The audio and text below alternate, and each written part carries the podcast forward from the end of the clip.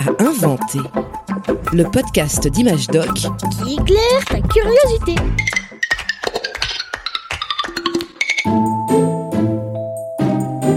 C'était un jour de grand brouillard. Je marchais sans voir à un mètre devant moi. Ça t'est peut-être déjà arrivé.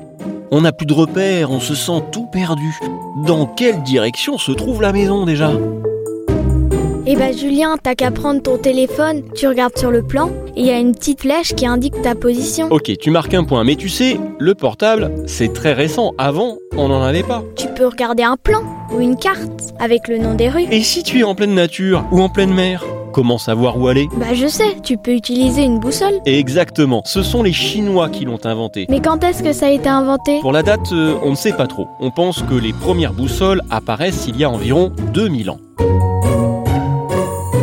À cette époque, les Chinois ont remarqué qu'une certaine roche contenant du métal réagit bizarrement. Cette roche, la magnétite, c'est un aimant naturel. Elle attire le fer, ou est attirée par lui. Les Chinois fabriquent un objet en magnétite en forme de cuillère. Lorsqu'on pose cet instrument sur une plaque, la tige pointe toujours dans la direction d'une étoile qui indique le sud. C'est très pratique pour se repérer. Au début, cet instrument ne sert qu'à se repérer sur Terre.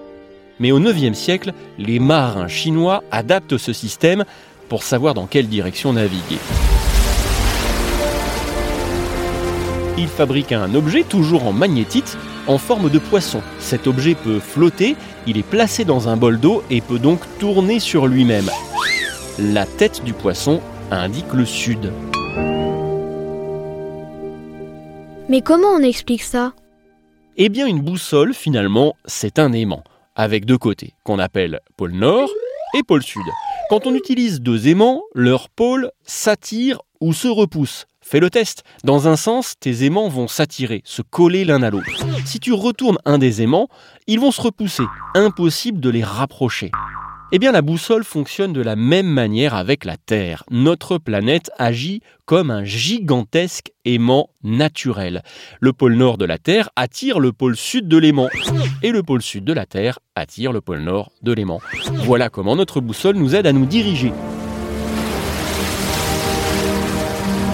Au fil des années, cet instrument devient très utile pour naviguer. Cela permet de se repérer en pleine mer.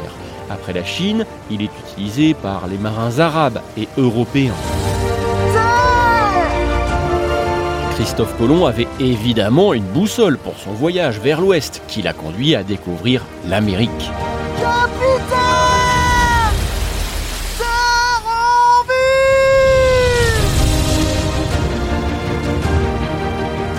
La boussole a donc permis de découvrir de nouveaux territoires. Elle a aussi servi pour des expéditions scientifiques, comme celle de Charles Darwin, ce chercheur anglais qui a découvert de nombreuses espèces animales et végétales lors de son voyage autour du monde au 19e siècle. Aujourd'hui, les boussoles sont même numériques. On en trouve sur les téléphones portables. Très pratique pour se repérer. Mais Julien, on avait dit pas de téléphone, tu te rappelles? Un podcast original, Bayard Jeunesse, Billy de Cast.